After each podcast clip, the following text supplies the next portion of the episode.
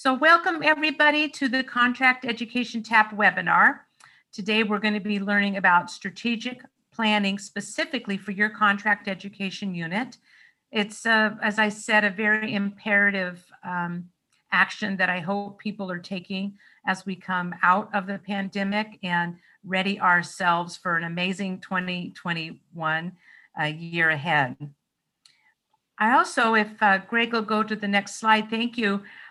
Today, we've got a strategic planning webinar, but if you mark your calendars for February twenty-third, we're going to have two of our statewide directors, John Cordova and Joy Hermsen, share with us a training program that they developed that you can have access to for your manufacturers, for your various business and industry partners, and it's called Infection Control for All Now, or the shortened version is the I CAN program. Then on March twenty-third, we'll be having another webinar, and this has been really, I think, requested by a lot of people, and it's of a big interest to many, is how can contract education be used to develop for-credit classes? And we'll be having, uh, that will be presented by Jonathan Bissell from San Mateo Community College District and Deanna Crabiel from the San Bernardino Community College District. So we're really excited to have our own uh, presenting some things like that. And we, uh, Faith and I, are trying to continually survey you to find out what your interests are and then develop the resource for you or the webinar to share that information with you. So there you go. Those are some upcoming uh, webinars. You can mark your calendar and we'll be sure and promote those to you. So today we have Greg Marcello, uh, one of our favorite presenters, so knowledgeable about contract training, contract education across the United States. And I'm going to turn it over to Greg. So thank you. You know your business needs online.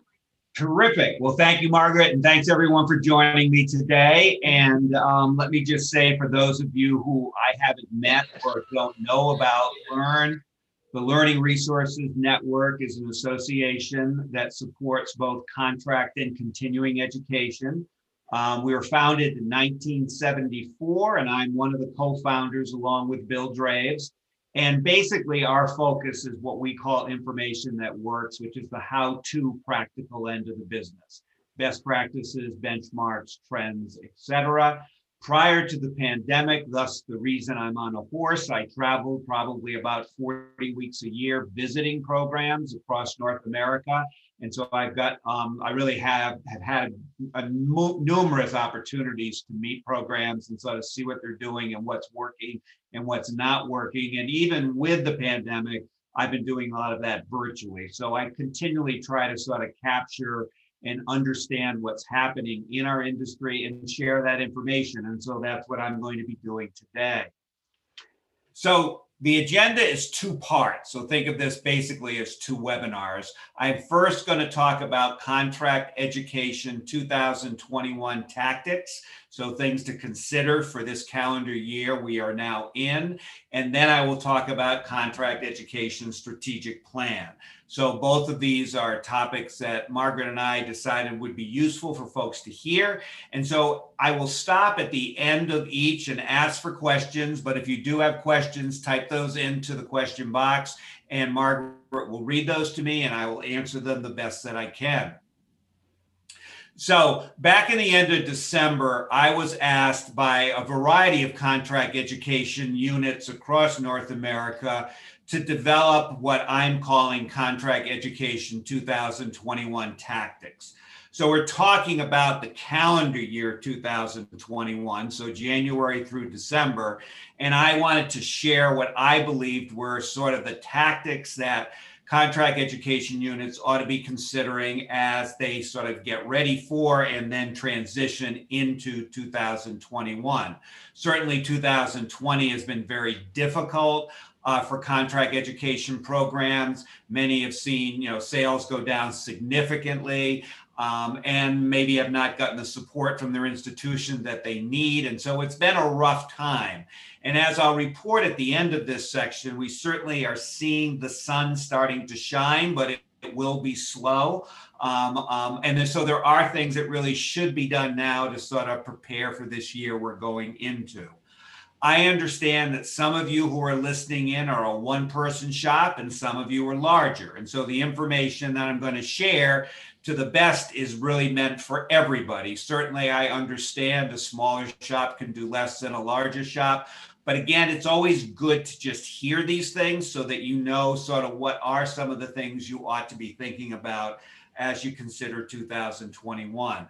So I did break this into four areas, and I did share this report with Margaret and Faith earlier, and this may have been sent out to people. So you may have seen this report, Margaret shaking her head. So you've seen this report, uh, those of you who had a chance to read it, and I'm just going to take you through it very quickly. Um, and I'm going to hit on sort of what I consider important points. So there are four areas that I focused on as being critical to be considering when you're thinking about two thousand twenty-one.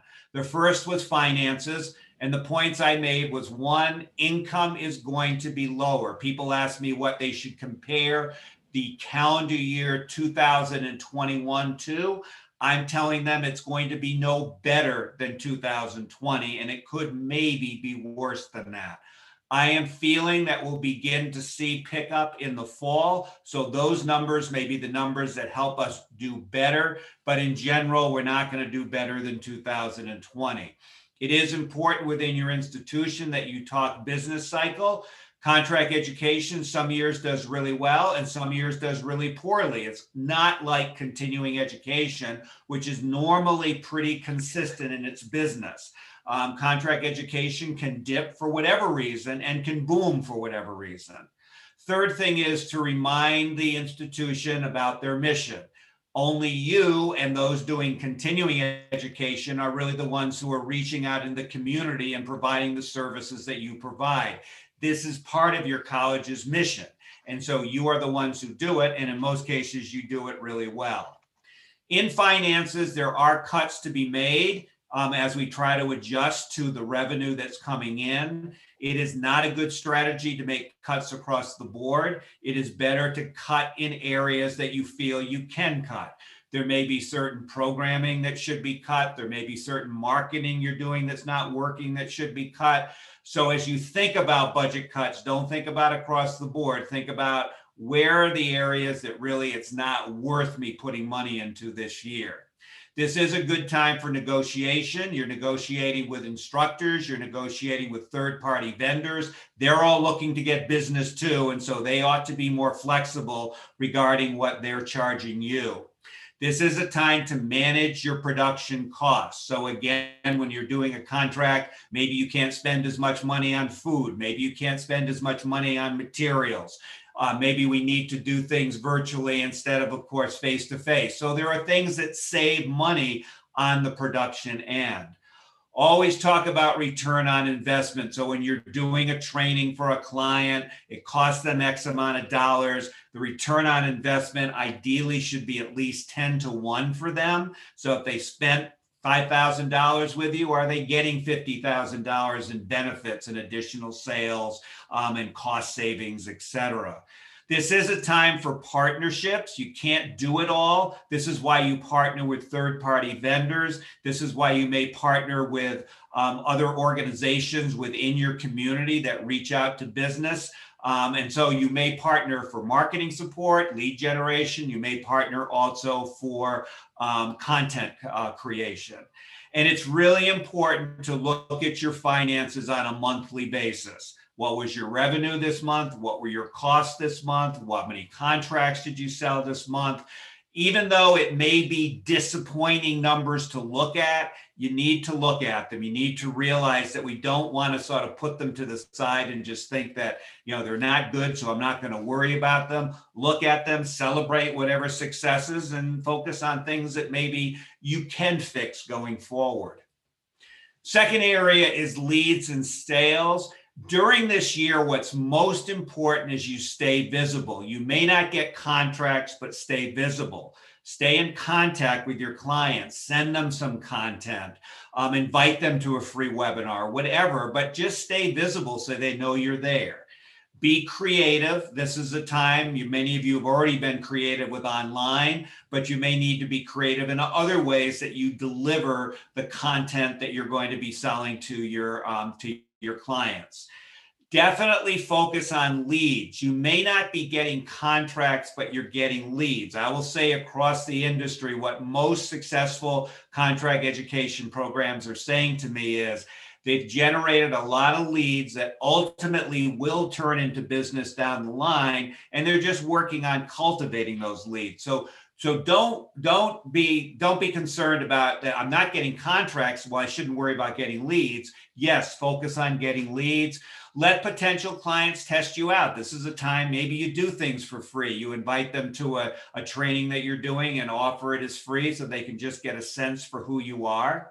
You want to review your pipeline weekly. So the pipeline is basically the potential contracts you have and at what level they are um, towards closing. And you do want to look at it on a weekly basis and see whatever actions you might be able to take to move a client along in the pipeline.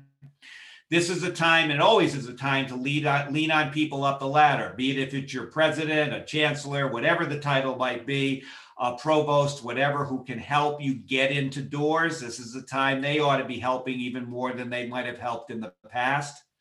Um, This isn't lean, this should be lead, so build lead generation campaigns. Every quarter, do two things.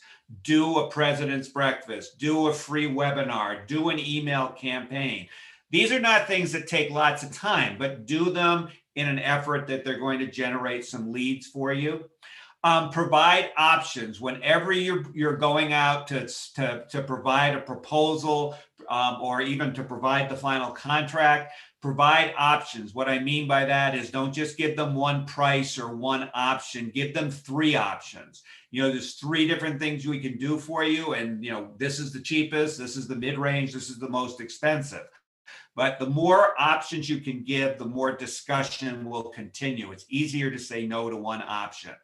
And always ask for referrals. You should be going back now and asking your clients from last year for referrals. And if you are selling any contracts this year, ask for referrals. That's going to be, you know, repeat business and referrals should be seventy-five percent of your sales. And so you need to be asking for those referrals. Third area is products and services. So we always want to talk solutions. Our job is talking to our clients about what is the solution we can provide for you. So it's not just training, it's solutions. And a lot of times solutions are based on productivity. How can we help you be more successful, more productive as a business?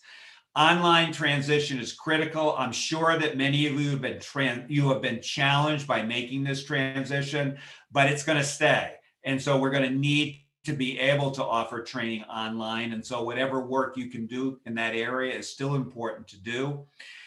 During a time where things are tough, a lot of times we don't follow protocol. So whatever your sales process that you follow, whatever the documentation that you use, it's important you stay consistent with that. Because when we try to bend the rules all the time and have all these exceptions, it just makes things more complicated for us. This is not a time for risks. This is not a time for building new products that you don't have clients to buy. It is a time to focus on targeted markets. Again, you can't be everything to everybody. If you're doing really well with health right now, then just focus on health. You know, manufacturing may take another twelve months to, bu- to bounce back. So don't worry about having to serve them all. Serve the ones who you know can actually purchase right now.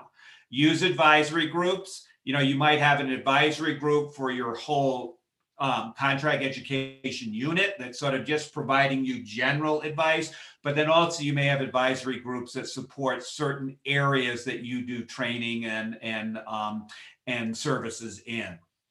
Be the expert. Have three to seven primary areas that you're good at. Again, you know, you may be good at leadership training. You may be good at healthcare services. You may be good Um, you know, at supervisory training. Focus on the areas that you're experts in. So you're not building a lot of new products right now. And also that this is what you're known for. This is what your um, instructors and consultants are best at. Quality is your number one priority. So at the after every contract, you want to do quality assurance and go back to your client and ask them to rate the service one through five. One, it was terrible. Five, it was outstanding. You want to be scoring on an average four or higher. If you're not doing a good job with quality, nothing else matters.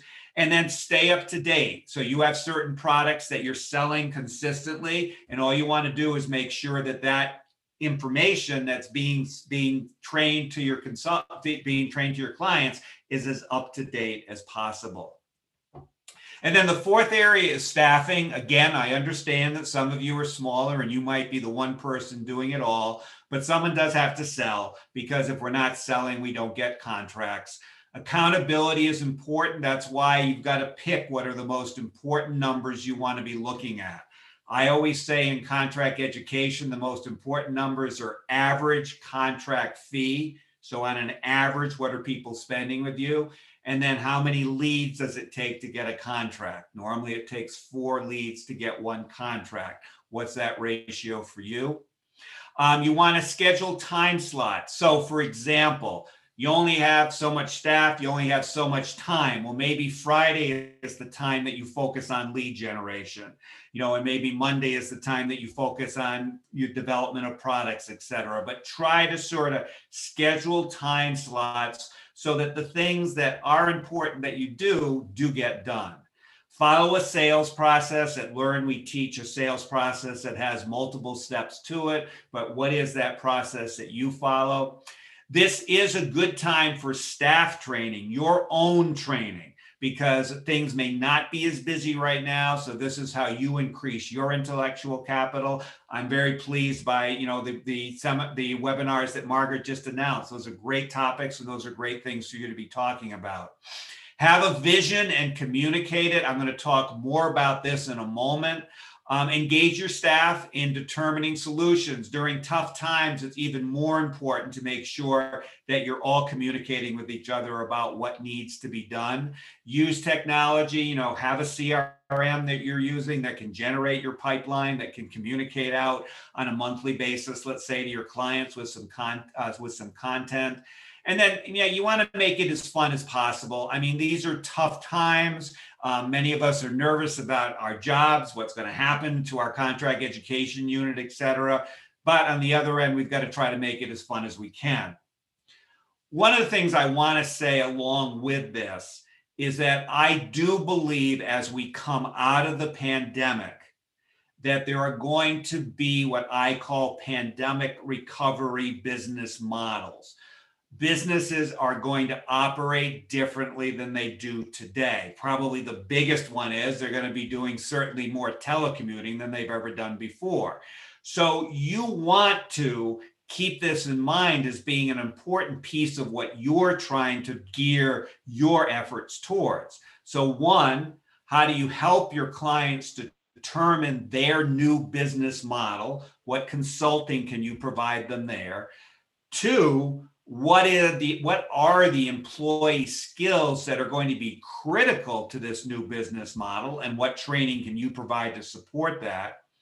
And then what solutions are going to help them be able to make this transition to the new business model? So what additional consulting or research or things can you do that are going to help them be successful? Again, in our industry, although we want to serve everyone, it's hard to serve everyone. And so there may be certain businesses that during this next year, we end up putting more energy into working with more than we do others, because we know they can afford the time and the money in order to do that. And so I would keep in mind that the, our clients are going to look different coming out of the pandemic, and how do you help prepare them for that? Here's the thing I do want to say to you is that, as I was saying earlier, I do think that if you're looking at revenue or sales for two thousand twenty-one, most likely it is not going to exceed two thousand twenty. For some of you, it could be better than two thousand twenty. For some of you, it could be worse. But I don't think it will be better on an average in our industry. I do believe that things are going to change starting in the fall. The successful programs are focused right now on what they call preparing for the wave. because once things open up, our clients are going to need us more than they needed us two years ago.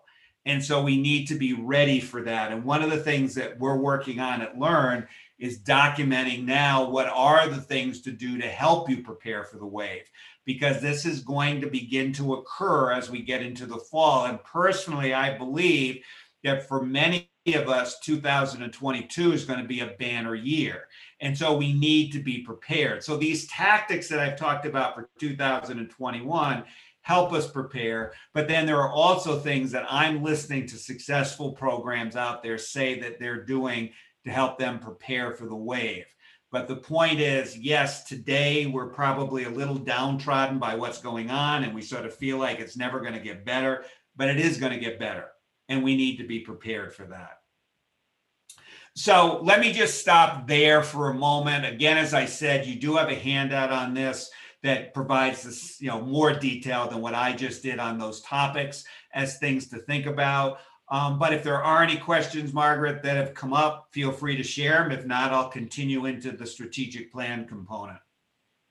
Okay, I haven't seen any. A few people have sent me their emails to get a copy of that um, contracted tactics report. We sent it out to our listserv. I think, Greg, you gave us that at the end of December, if I remember I right. That that sounds right. Right. So we we have sent it out to everybody, but I will I will be happy if you send me an email or put your email address in the chat. I'll get you the Contract Ed twenty twenty-one Tactics Report. Um, Everybody is saying good points so far, Greg. I think they're enjoying okay. it, and what you're hitting upon, these four areas, are extremely critical. Um, Jonathan says riding the wave is the term we've been using to describe the macro level train the trainer work we started in twenty twenty that drove revenues and appears to be carrying forward. Great. And uh, yeah, people people are just very happy with your uh, webinar so far. So thank you yeah. again. And, And, and Here we go on strategic. It's a good point. There are uh, there are contract education units out there that are reporting the numbers are still good. You know, so for some it is working, and for some it is definitely harder. All right, so let's shift into the second topic, which is, which is strategic plan. So let me just start by saying that there is a strategic planning process. So we go through strategic planning and sort of figuring out what it is we need to be focused on going forward. And with that, we build a strategic plan. So as we go through this presentation, you're going to hear me using strategic planning as well as strategic plan as topics. But just to keep in mind that both of those are part of what we're talking about today. So for me, as I work with contract education units across North America, and we together do strategic planning, these are the three components that make up strategic planning in my mind. One is you've got to have a three-year vision statement. Two is you've got to have a strategic plan. And three is you've got to have a one-year business plan. And we're going to talk about each of these three. But let me just say to you that you're going to hear me when we get to the one-year business plan say that if you don't have a one-year business plan, meaning basically a way, a method of implementing your strategic plan, then it's not worth doing the strategic plan. And I would argue that you can't build a strategic plan unless you know where you want to be three years from now. So all three components are critical when we talk about strategic planning. So let's first talk about vision statement. So in my mind, the farthest that we can think out is three years. So if you're in a fiscal year, you're thinking out the next three fiscal years. So where am I going to be three years from now? To me, when I think about a vision statement, these are the components of the vision statement. First of all, making sure that it's clear about what my values, my core values are, and what my core focus is. You heard me talk earlier about expertise. You can't be everything to everybody. This is defining what that focus is. If you're going to explain to me what it is you do, who it is you service, that would be what I consider your core focus. U S P is considered your unique selling proposition. So very simply, why do your clients buy from you? Why do they select you versus selecting your competitors? You know, it could be your mix of uh, products. It could be the customer service you provide. It could be that you are ahead of the wave and you're able to provide them services um, that they need to be successful in their business. There could be lots of different reasons why you're unique. But this is not something you know. This is something your clients tell you. So by working with your clients, you want to help identify what it is that makes you unique, but that's a component of your vision statement. Measurables are your numbers. So three years from now, what's my sales going to be? Three years from now, what's my average contract going to be? Three years from now, what's my lead to contract ratio going to be? Three years from now, what's my operating margin going to be? These are the numbers, whatever numbers you pick, but these are the measurables. These are things that three years from now you can look at and say, yes, we did it. No, we didn't. The next one is, think of this as a bulleted list. What will contract education look like three years from now? What will staffing look like? What will your technology look like? What will your product mix look like? So it's you projecting three years from now and saying, this is what we want to look like. This is what we're moving towards. And let me just say, the more realistic you can be with this, the better. Same thing with your measurables. You want to be realistic. You want don't want to do things that you are never going to reach. You want to do things that you can actually surpass.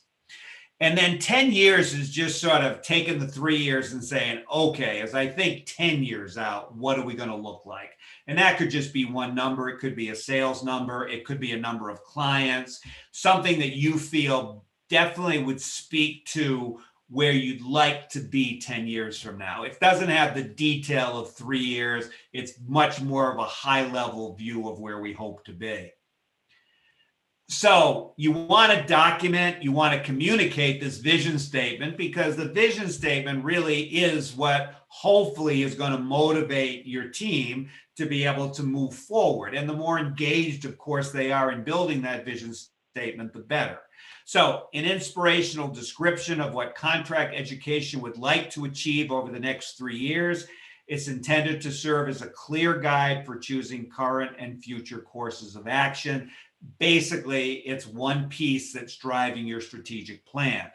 On the right, just speak to some of the things I just said a minute ago. The vision may have revenue information, contracts we hope to sell, operating margin or net, key benchmarks, what's the structure going to look like, what are new markets that we're going to be going into, what might be some new product directions we're moving in, what are we doing to shore up our infrastructure, that could be technology too, what are we doing to increase staff intellectual capital. So basically, we're trying to build a statement, one page at the best, that sort of speaks to what we're going to look like three years from now.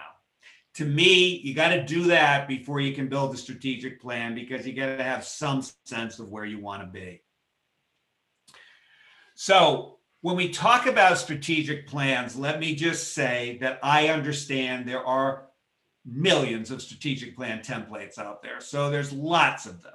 And you may already be having some of your instructors and consultants teach strategic planning, and they've got models and templates, et cetera. So again, I'm not saying my template is the best template, but I'm saying from my perspective, some of the things I'll talk about in the strategic plan, I think are important for you to include in whatever template you're using. To me, the two most important things in the strategic plan are, what are the new directions you plan to be going in over the next three years? And what areas do we need to focus on improving? And we'll look at both of these here in more detail. But to me, they're like the two primary buckets. I will show you in a moment that to me, the strategic plan is four components, but these are two components, and in my mind, the most important components. So think about new directions as new revenue streams. This is money we're not taking in right now. And so a new revenue stream could be a new product or service area. You know, for example, you know, we are not doing leadership training. We might do every once in a while a leadership training, but it's really not a key component of our toolkit. And we're going to develop that product, and we're going to have multiple possible trainings and services that will be part of it. So don't think of it as like one contract. Think of it as something that we can now do, which will allow us to sell multiple contracts to clients. So a new product area could be a new direction. A new delivery method could be a new direction. So again, for most of us, online has been that. We've had to adjust to online. That's a new delivery method. Thus, it's a new revenue stream because it's a new way of bringing money in that we didn't have as part of our toolkit before. And then the third way is audience. You know, we've never done work with hospitals, you know, healthcare, et cetera. Now we're going to go after this audience and try to sell this audience. So the point is, is that we're talking about revenue streams that don't exist today. You might be doing one online class here, and you maybe did one contract for healthcare, and maybe you, you know, you've got some leadership products, but you haven't really sort of grown this area. You haven't really grown this as a revenue area. And so think of it definitely as way more than something you would sell one contract. On the left here are the guidelines. So we have to have a process of deciding, you know, what is going to be the new directions. We don't just sort of pick them out of the air and hope for the best. So we need to have a process. Before we can have a process, which I'll show you in a moment, we need to have guidelines. So if you came to my office and said, I've got a great new direction, here are the questions I would ask you. Thus, these are the guidelines. One is, will it last for three years? Can you sell this for three years? Two is, within three years, will it be five to ten percent of our sales? Three is, within three years, will it have a fifty percent or better operating margin? And then four is, who are you going to sell it to? One, two, and three, you can probably convince me of, but four, you've got to be able to tell me these are the potential or existing clients we're going to go after and sell this to. Because if you can't identify who you're going after, it's not worth doing. So remember the movie Jerry Maguire, show me the money, show me the money. Well, here it's show me the names. Because if you can't convince me that this is the client group you're going to go after, then I'm not going to be all excited about saying this is a new direction we ought to put resources into. The other thing I would say is, unless you're doing more than two to three million dollars right now, probably one new direction a year is plenty. So all too often we try to do way too many things, take on way too many new directions or initiatives. What I'm saying is we want to focus on one a year. Now that doesn't mean we're not working on more than one a year, but we want to introduce one a year.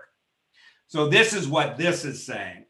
Let's assume we're in fiscal year twenty-two. So most of us, fiscal year twenty-two starts July first. So let's just say we're in fiscal year twenty-two. In fiscal year twenty-two, you are going to be brainstorming and researching new directions for fiscal year twenty-four. But also in fiscal year twenty-two, you're going to be looking at the ones you brainstormed and researched last year, and you're going to pick the best three, model them financially, basically put numbers to each of them, and determine what the best one is, thus the one you're going to select to go forward with. Also in fiscal year twenty-two, you're going to roll out the one that pre- in the previous year that you said you wanted to develop and roll out, and you're going to do it. And then also in fiscal year twenty-one, you're going to evaluate the one you rolled out the year before. The point here is, is that during one fiscal year, you are doing four things. And so if you look at the chart on the right, that's a lot easier to understand. In fiscal year twenty-two, I'm brainstorming and researching for fiscal year twenty-four. I'm selecting the best three and modeling them for fiscal year twenty-three. I'm developing and rolling out the one for fiscal year twenty-two, and I'm about deciding on getting rid of maybe or improving the one I rolled out in fiscal year twenty-one. In most cases, a new direction ought to be successful because you put a lot of work and time into it. It's not like saying, I'm just going to sort of develop this one um, course and see how it goes. Here, we're looking at a whole new area that can generate significant money for you. So the first point here is, is that a key component of your strategic plan, in my mind, is the is doing the work on figuring out new directions. So where what what are we looking to do over the next three years? The second area is areas of improvement. And this breaks into three components: the areas themselves, the actions we need to take, and then the timeline we're going to follow. What you're looking at here, or what I believe for our industry, are the nine areas you ought to think about. So if you're going to sit down as a team and talk about improvement, you'd say, well, what do we need to do better in finances? What do we need to do better in sales? What do we need to do better in needs assessment? So think of each of these as a bucket that you talk about, and you come up with a list of actions that you need to take in those areas in order to improve them. So these are the areas, you brainstorm the actions, and then ultimately you give those actions a timeline. Probably easier if we look at an example. So one of those areas was called marketing and lead generation. So you brainstormed a lot of stuff, and then you said, all right, let me build a timeline for those improvements. So in fiscal year twenty-two, I'm going to do these three things. In fiscal year twenty-three, I'm going to do these three things. In fiscal year twenty-four, I'm going to do these three things. So you're setting for yourself the actions that you're going to take. You're giving them a timeline that you're going to follow. Again, I always argue, don't take on too many things. You know, three a year in a certain area is probably plenty. So you want to make sure that what you're actually deciding to do, you can actually get done. In some cases, some of those areas we just looked at a moment ago, you may have one thing that you're working on during an upcoming year. So it doesn't mean you have to have a lot of different actions that you're taking. They need to be what you consider critical actions to get you to that vision statement we talked about a moment ago. So the second piece that I think is critical are these areas of improvement. Sometimes when I'm working with programs, when I've done a review for them, I actually build for them what I call an improvement plan. And that's pretty much what this is. This, that could be very simply rolled into a strategic plan. So when I think about the actual structure of a strategic plan, I believe there are four parts to a strategic plan. The first part can be as complex or as simple as you want it to be. This is the foundation. This is where you describe who you are. This is where your mission statement is. This is where your value statements are found, your unique selling proposition, whatever environmental scanning you've done, whatever SWOT analysis you've done. This is where you list the key data that you track and maybe look at the last three years. This is where you would list the primary market segments that you sell. This is where you would provide information about your competitors. So it's, uh, it's like a report. It would be something that if I read, I would understand who you are. And so think of that as your foundation. And that is something that, um, again, speaks to who you are. The second piece of the strategic plan is what we talked about earlier, which is your vision statement. So that vision statement we talked about, that one pager that had those five boxes of information in them, that's what goes in there. That's number two. The third part is the new directions we just talked about a moment ago.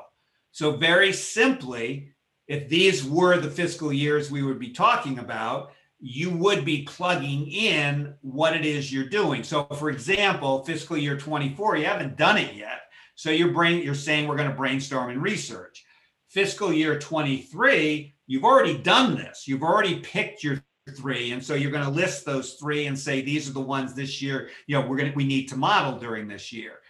twenty-two, this is the one we've decided we're going to roll out. And twenty-one, this is the one we rolled out last year. And we're going to make a decision on moving forward with. So this can have as much detail as you need it to have. And then the fourth area, the areas of improvement. What are the areas? What are the actions? What's the timeline? So as we think about a strategic plan, think about it having these four components. Foundation explains who you are. Vision statement talks to where you want to be three years from now. New directions outlines the new revenue streams and the actions you're taking to get there. And area four talks about the areas you just need to get better at. You need to improve and the actions that you've decided to take in order to support that. The areas of improvement are pretty critical, particularly the actions when it gets to the next part of planning, which is your one-year business plan, because these actions then become, as I get to fiscal year twenty-two, these are the actions that then become part of my one-year business plan. So you heard me say earlier, let me just reiterate that the vision statement's great, the strategic plan is great. But if you can't put in place a one-year business plan, then those other two are not going to be successful for you. So if someone said to me, push comes to shove, what should I do first? I would say build your one-year business plan for your next fiscal year. So if your fiscal year starts July first, fiscal year twenty-two, then I would say start now on building that one-year business plan. Because normally you start on your one-year business plan six months out and you have it ready three months out because you're already doing things in those next three months that are going to impact your next fiscal or your next, yeah, your next fiscal year. So what are the components of a one-year business plan? One is your annual goals. So think back on those improvements, those actions. These are the goals. These are the things that we need to do in this year. That's your annual goals.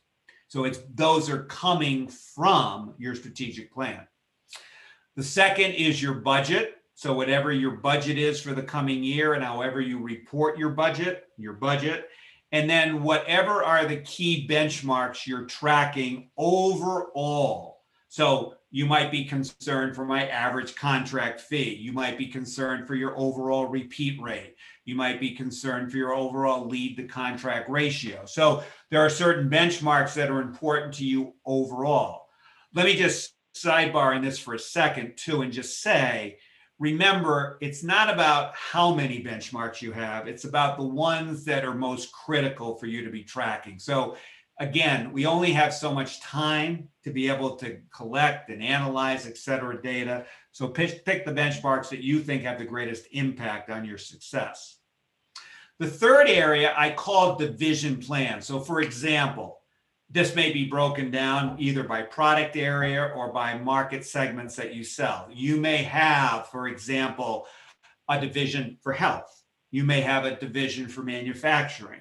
You may have a division for um, uh, a service industry. So those could be divisions, or divisions could be products. Supervisory training is a, is a, is a product area, that's a division, while consulting may be another division. So you sort of have to think about the structure of who you are and what, what you sell to determine what those divisions might be. Each division would have a revenue goal. Each division would have an operating margin goal. Each division, you would be projecting how many contracts you have to sell, because if you know what your revenue goal is and you know what your average contract sells for, that tells you how many contracts you got to sell. Each division is going to list its primary market segments that need, that it's selling, and each division is going to have its selling strategies. Think of, you know, each, if you're, think of it this way, it's like if I'm responsible for a division, it's like my plan. Some of you may be of a size that you don't have divisions. And so basically it's just, you know, one plan. This is our plan for the whole the whole um, the whole unit. But some of you may be larger where there are divisions. So if you are larger, then each of the divisions has its own plan. The fourth part is what I call retention and lead campaign. So you heard me say earlier, you know, each quarter there should be two lead campaigns. You know, it could be an email campaign, it could be a president's breakfast, it could be a variety of things.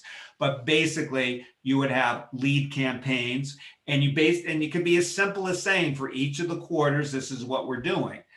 I also think it's important in this day and time, because repeat rate is so important in contract education, that we have retention campaigns. What are you doing to stay in contact with existing clients so that you don't lose them as clients? So that may be communication that's different than the lead campaigns you're doing.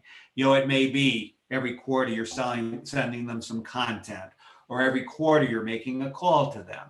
Or, um, you know, every quarter you're checking in and, you know, and saying, you know, asking them, just saying, you know, we're collecting some information, just trying to understand how you're doing right now. So that helps us build products, engaging them in advisory groups, things like that. Those are things that could be part of a retention campaign. And then the last part is who does what. So who on staff does what? And we always talk at Learn that there's four key areas. There's sales, there's product development, which is the building of the products that actually are going to get delivered. There's operations that supports that delivery, but also supports sales. And then there's um, inside sales, which is your lead generation. So for some of you, you wear all four hats, and I understand that, and yours will be the only name down here. And these are the key things that you do. If you've got two people on staff, then this is how the job responsibilities split. The point here is, if you've got more than one person, it is better to split the responsibilities than it is to operate where everyone does everything, because in that case, we just don't get as much done as we want to get done. So let me just go back. I'm going to, I'm going to give you a schedule for this in a moment. But before that, let me just sort of review by saying you want to have a vision statement. You want to know where you want to be in three years. You could sit down and do that vision statement in two hours. So don't worry about perfection, and guess that the first time you do it, it's going to be fifty percent right. So don't stress about it. The strategic plan, you know, once we know sort of or have a structure to the plan, and let's assume we've got the foundation piece done, because that's sort of just documentation. The other part, yeah, that might take us a day and a retreat to work on and figure out. And again, the first time you do it, you'll probably be fifty percent effective. The one-year business plan, we're talking about working on that over a three-month period of time. I think that gives you plenty of time. You might not be able to do all the things that I've said here. If you can do half of them, then you've done at least half of them towards having an effective business plan. But again, I would focus first on a one-year business plan before I worry about a strategic plan. And I can't build a strategic plan unless I've done a vision statement. So the vision statement and one-year business plan are way more important up front than the strategic plan is. We need to have those two in place, one-year business plan first. So if we talk about a process, so let's assume, again, that your fiscal year starts July first. So between July and August, if you don't have a vision statement, you're going to build it. And if you do have one, you're going to review it. So every year you're going to come back and review your vision statement, because now you're going one more year out. Between September and October, you would build or update your strategic plan. So again, the first time you build it, it will take much more time than it's going to take to build it the second time or update it the second time. Between November and December, you're gathering the information you need for your one-year business plan. So you're looking at your finances for the last two years, plus the first half of that fiscal year you're in. You're looking at other numbers that you're tracking. You know, you're just, you're, you're getting a sense of sort of what you think is realistic for the next coming fiscal year.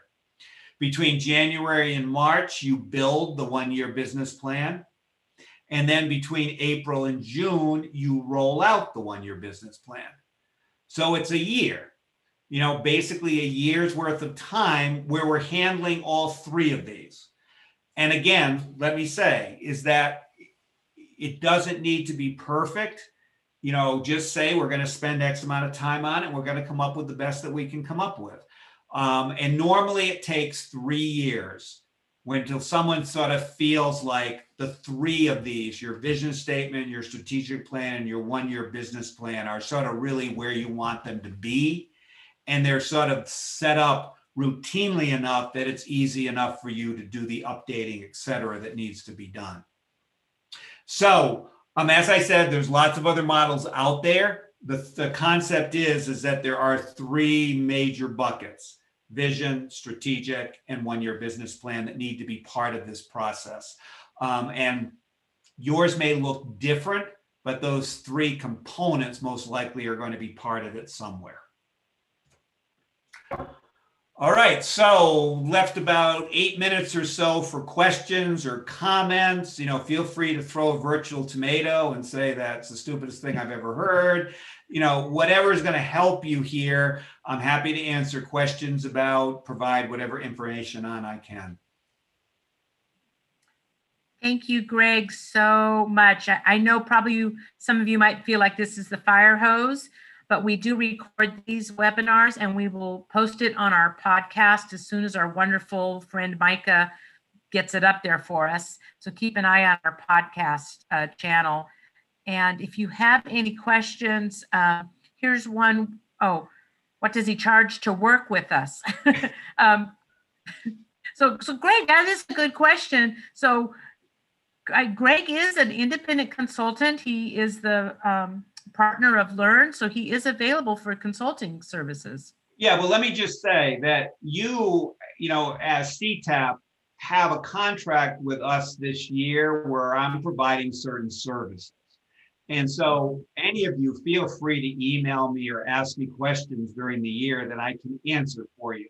If, for example, you wanted me to help you build your one-year business plan, then that would be a project, and I would say to you, this is what it would cost to do that. One of the other things is, is that organizations that are members of Learn get three hours, and that's pretty flexible, three hours of free technical assistance. So a lot of times members may contact me and say, hey, could you do, you know, that presentation I heard for our whole team? Or could you take a look at X that we've done and give us feedback on it? And that's part of Learn membership. So, you know, you've got services that we provide through C TAP. Um, and feel free to just ask me questions, and you know, and then there are services that can be provided through Learn. Yeah, so we're getting a question, Greg. Um, the cost of membership for Learn, uh, what what is that for an individual? For for an organization, a community college, it's seven hundred and forty-five dollars. And and there's a lot of benefits. I'm going to say to that membership, there's a lot that they offer. So that's that's really. Uh, That's a great price, I'm going to say. But standard um, things that we do is like, we'll critique your brochures or sales kits. We'll, we'll analyze your registration data for you. This is all part of membership. You know, you get the three hours of free technical assistance. You get, you know, the normal discounts and things you get being part of a member of an organization. So, um, you know, I, I think, you know, there's certainly, when you look at it from a dollars and cents point of view, it's certainly well worth it. Yeah, definitely. And some other, um, the podcast link is, uh, I tried to, okay, everybody, I did try to do this technically and I can't figure it out. It's in my email signature. Um, so I'll send out an email to everybody that'll say, look at the podcast link once this webinar does get posted, because I'm getting a lot of um, questions about that.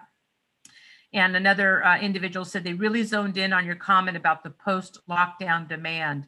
The wave of demand is something that our credit and community ed programs need to be aware of as well. So how do we avoid this scattergun approach that sometimes comes from our chancellors, presidents, when they want to grab at everything or do what all the neighbors are doing when it doesn't fit our strategic and business plan? So that's, yeah, a word of, what advice do you have, um, yeah, that's Greg? A, for, yeah.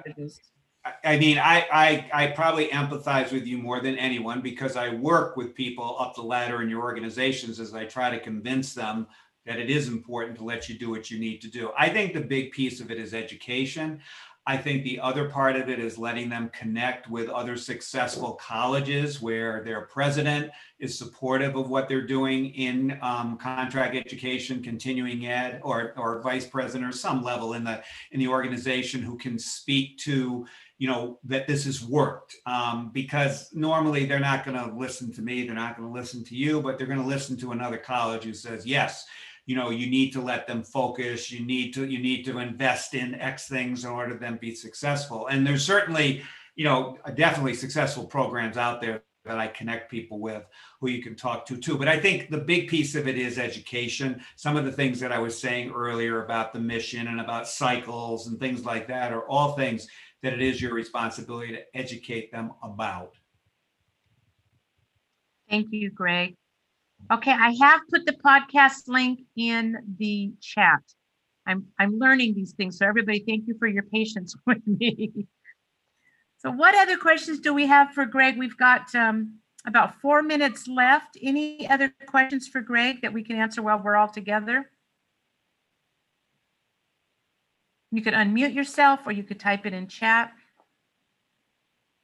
I will, once I've written up a few things on preparing for the wave, I will pass that on to Margaret to share with you. So I'm doing that now and th- probably through mid-February.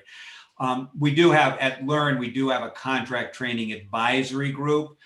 So any organization that's a member can have someone on that advisory group. And that's really the group I work with to listen to what they're doing, the actions they're taking. And that really that's what I'm sharing um, when I take a look at sort of when I when I then report out what's happening in the industry. So we're meeting in the middle of February. Um, and actually three people are speaking during that presentation about the three things each of them are doing in order to prepare for the wave. Okay. All right. Well, um, I don't see any other questions. Um, I'll say once again, Greg, thank you so very much. You're such a wealth of knowledge, and I appreciate how you tailor this for our state and our practitioners. And just to remind you that we do have an upcoming webinar um, on February twenty-third and March twenty-third, and Faith and I will be sending out uh, through our listserv invitations to join us on those two webinars. And here's okay. my contact then, information. So if anyone wants to email me, be my guest. And then there you've got contact information to learn. Yeah. Karen uh, Lieber says, can you report out again for his wave info? I'm sorry. What's, what does that mean? Can he report out again? His, he's preparing a report that will be done this spring, Karen. And I and I will be, completed. I will include that as part of my presentation at the summit. So I think that's probably going to be one of the things people would like to hear. So most likely you hopefully you get some information on it before then, but I will I'm doing a presentation at the summit and I will talk about that. Okay. And um let's see, I'm just going to say one last thing before I end. Everybody, be safe. We're having some crazy weather in California, so please stay safe and stay warm. And um, just appreciate everything everybody's doing out there in their regions, and uh, keep up the good work.